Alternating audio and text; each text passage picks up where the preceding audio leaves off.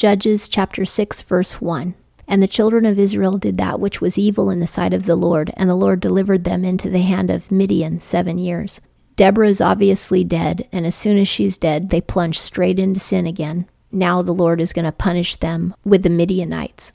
2. And the hand of Midian prevailed against Israel, and because of Midian the children of Israel made them the dens which are in the mountains, and the caves and the strongholds. Midian was harassing Israel so badly that they were hiding in caves, and that's when they made caves to hide in.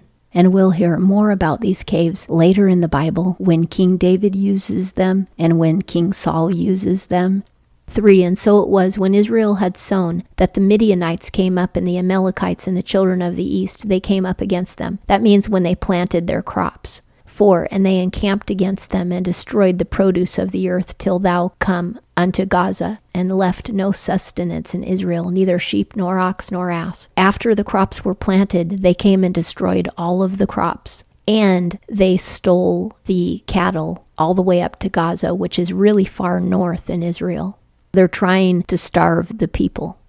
5. For they came up with their cattle and their tents, and they came in as locusts for multitude. Both they and their camels were without number, and they came into the land to destroy it. Their way of destroying Israel's crops was to bring their cattle in to eat all of the baby plants, just like locusts. 6. And Israel was brought very low because of Midian, and the children of Israel cried unto the Lord. Now the cycle is repeating. They're crying out for help because the Lord has disciplined them. 7. And it came to pass when the children of Israel cried unto the Lord because of Midian, 8. That the Lord sent a prophet unto the children of Israel, and he said unto them, Thus saith the Lord, the God of Israel, I brought you up from Egypt, and brought you forth out of the house of bondage. This is a unnamed prophet speaking. 9. And I delivered you out of the hand of the Egyptians, and out of the hand of all that oppressed you, and drove them out from before you, and gave you their land. God did so much for them. All he asked was that they obey him.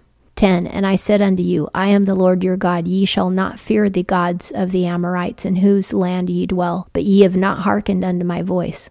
10 And the angel of the Lord came and sat under the terebinth, which was in Ophrah, that belonged unto Joash the Abiezrite, and his son Gideon was beating out wheat in the winepress to hide it from the Midianites. You would normally beat out wheat in a grain area, but he was doing it in a wine press so that the Midianites wouldn't know that he even had grain. Now, his father was practicing paganism, like a lot of the Israelites were, and they lived under a terebinth tree. A terebinth tree is of a lot of value because it could produce pistachios or turpentine or other products. 12 And the angel of the Lord appeared unto him and said unto him, The Lord is with thee, thou mighty man of valor. The Lord has given Gideon a gift for fighting.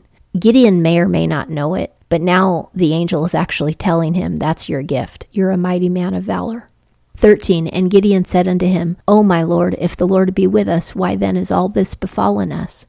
He's telling the Lord through speaking to the angel, Well, if the Lord's with us, then why are we suffering? But he should know the answer to that question. They've been suffering because of their sin. And where are all his wondrous works which our fathers told us of, saying, Did not the Lord bring us up from Egypt? But now the Lord hath cast us off and delivered us into the hand of Midian. 14 And the Lord turned towards him and said, This is the angel speaking again Go in this thy might, and save Israel from the hand of Midian. Have not I sent thee? God is telling him, I just came to tell you I'm sending you to fight. 15 And he said unto him, O my Lord, wherewith shall I save Israel? Behold, my family is the poorest in Manasseh, and I am the least in my father's house. Manasseh is one of the greater tribes. He's trying to say he's the poorest in Manasseh, but he's the poorest of one of the greatest tribes. It's a little bit of a contradiction. But he is saying he's the least in his father's house. But if he knew the history of Israel, he would understand that God always chooses the weakest and the least. He always chooses the second born son or the last born son and somebody who's weak. Moses had a speech impediment, and he was the youngest child in his family and the second born son in his family, and he got chosen. And Joseph was the 11th born son in his family, and on and on. 16 And the Lord said unto him, Surely I will be with thee, and thou shalt smite the Midianites as one man. The Lord says, I have given you such a gift that you're going to be able to win battles all by yourself. You won't need an army. 17 And he said unto him, If now I have found favor in thy sight, then show me a sign that it is thou that talkest with me. Gideon doesn't believe the angel's prophecy. We just have to believe. When we doubt God, how do we expect to ever get anywhere with Him? 18. Depart not hence, I pray thee, until I come unto thee, and bring forth my present, and lay it before thee. And he said, I will tarry until thou come back. Gideon told the angel, Can you just wait here? And the angel said, Yes, I'll wait. 19. And Gideon went in and made ready a kid, that's a goat, and unleavened cakes of an ephah of meal. The flesh he put in a basket, and he put the broth in a pot, and brought it out unto him under the terebinth and presented it. He cooked a meal that included broth, meat, and bread. 20 And the angel of God said unto him, Take the flesh and the unleavened cakes, and lay them upon this rock, and pour out the broth. And he did so. He put the meat and the bread on rocks, and then he poured the broth over the top, which would make it extremely wet and hard to burn because it's soaking wet. 21 Then the angel of the Lord put forth the end of the staff that was in his hand, and touched the flesh and the unleavened cakes, and there went up fire out of the rock, and consumed the flesh and the unleavened cakes. And the angel of the Lord departed out of his sight. Unleavened bread symbolizes a lack of sin, which also symbolizes Jesus Christ. And here's, I think, the third time in the Bible where God consumes a sacrifice with fire when a fire was never lit by a person. God sent the fire from heaven, but it came from this angel's staff. And the angel disappeared. 22. And Gideon saw that he was the angel of the Lord. And Gideon said, when Gideon was originally talking to him, he just thought he was a prophet. He didn't know that it was an angel until the angel disappeared. And Gideon said, Alas, O Lord God, for as much as I have seen the angel of the Lord face to face. 23 And the Lord said unto him, Peace be unto thee, fear not, thou shalt not die. Why would Gideon think he's going to die? It's for the same reason that the Israelites thought that they would die if they touched the ark, and they were very right. It's for the same reason that nobody wanted to look at Moses' face when it was shining bright and he came down from Mount Sinai. It's for the same reason that people are always afraid of angels when they see angels, because that brightness is from holiness, and holiness will kill evil. That's what it comes down to. Holiness is so pure that it kills all evil, and we have sinned. So we are not pure, which means that when we come in the presence of God, it will kill us because holiness kills evil, and there are evil things in our being. We have an evil past, we've sinned, we have evil thoughts sometimes, and He'll kill us. And that's where that fear is coming. It's a holy fear of God and His holiness. But God is telling Gideon, I'm not going to kill you. Don't worry. Even though I'm holy, I'm not going to kill you because I want you to fight for Israel. 24. Then Gideon built an altar there unto the Lord and called it Adonai Shalom. This means Lord of Peace. Unto this day it is yet in Ophrah of the Abiezrites. 25 And it came to pass the same night that the Lord said unto him, Take thy father's bullock, a bull calf, and the second bullock of seven years old, and throw down the altar of Baal that thy father hath, and cut down the Asherah that is by it. God is going to have Gideon give him a sacrifice and destroy the pagan altar of his own father. 26 And build an altar unto the Lord thy God upon the top of this stronghold in the ordered place, and take the second bullock and offer a burnt offering with the wood of the Asherah, and thou shalt cut down. The Asherah poles were made with wood. This is why the maypole dance in England, you stick a wooden pole in the ground and then everybody dances around it at springtime. It's a pagan festival, and that maypole is an Asherah pole, literally and they sacrificed their children to Asherah in the spring because they wanted to be fertile. They wanted fertile land, fertile cows, and their own bodies to be fertile. So don't dance around the maypole. He wants Gideon to desecrate his father's altar to Asherah by using the wood of the Asherah pole to make the fire for the altar for the offering for God. And that's how the Asherah will be desecrated. Gideon, his community, will be very angry at him because they believe that they get prosperity from Asherah. They're not going to be happy with Gideon when he does this. So by him doing this is a great act of faith. 27 Then Gideon took ten men of his servants and did as the Lord had spoken unto him. And it came to pass, because it would take ten men to do all that, because they have to set up the rocks of the altar, they have to pull the pole out of the earth and chop it up, and all of that stuff. And they have to slaughter the cows.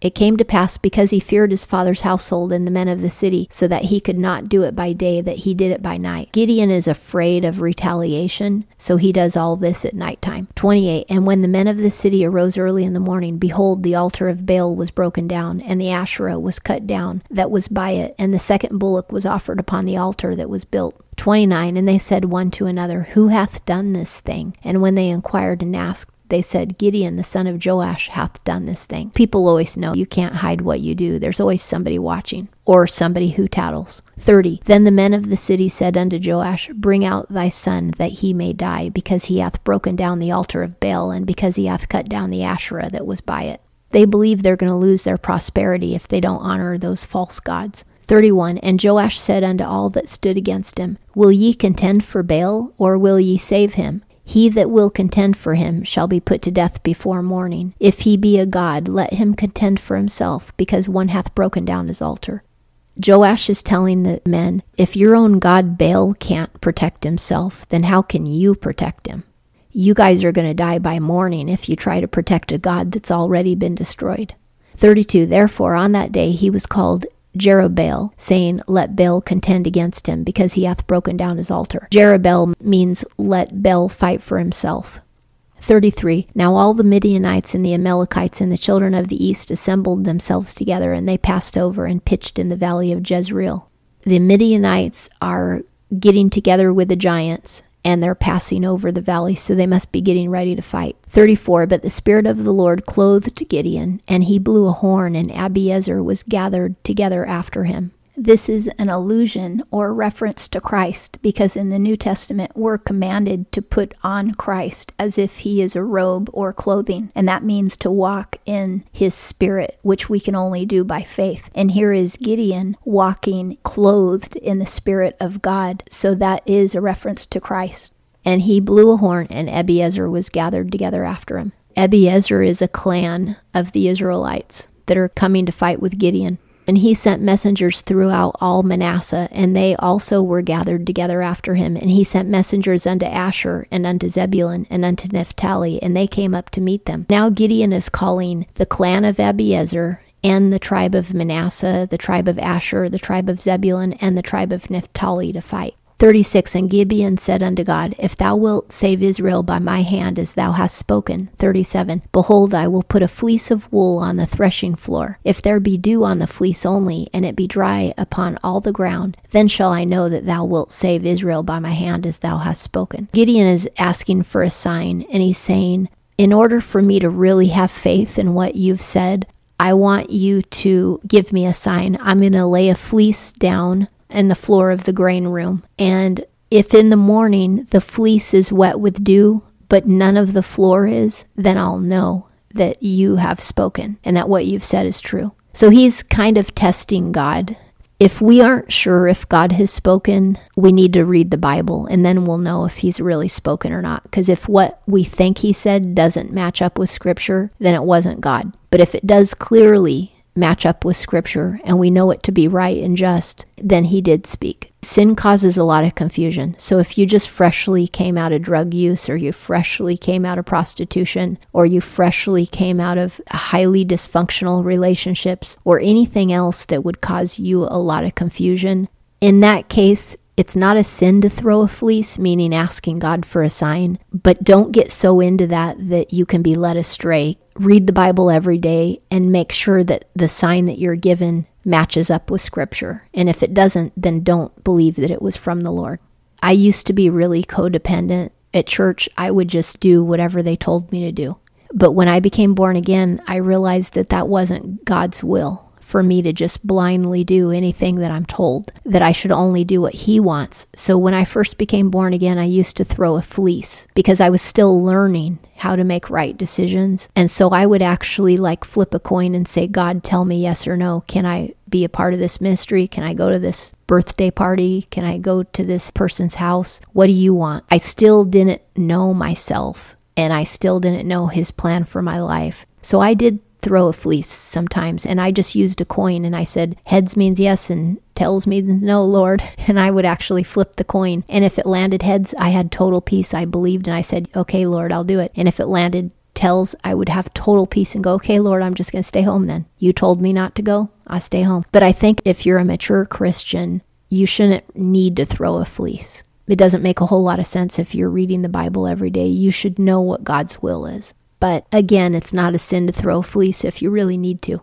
38 And it was so, for he rose up early on the morrow and pressed the fleece together and wrung dew out of the fleece, a bowl full of water. So this is a lot of dew in that fleece. A whole bowl of water came out, but there was no water on the floor, which means God gave him the sign that he asked for. 39 And Gideon said unto God, Let not thine anger be kindled against me, and I will speak but this once. Let me make trial, I pray thee, but this once with a fleece. Let it now be dry upon the fleece, and upon all the ground let there be dew. Now Gideon is asking for the opposite sign. This time, I want the fleece to be dry and the floor to be wet and then I'll really, really, really know it's you. So this is showing very weak faith on Gideon's part, but he's racked with fear because he knows that his community will want to kill him if this isn't really coming from the Lord. 40 And God did so that night, for it was dry upon the fleece only, and there was a dew on all the ground. The next morning, Gideon had the sign that he had asked for, the second sign. And that concludes Judges chapter 6.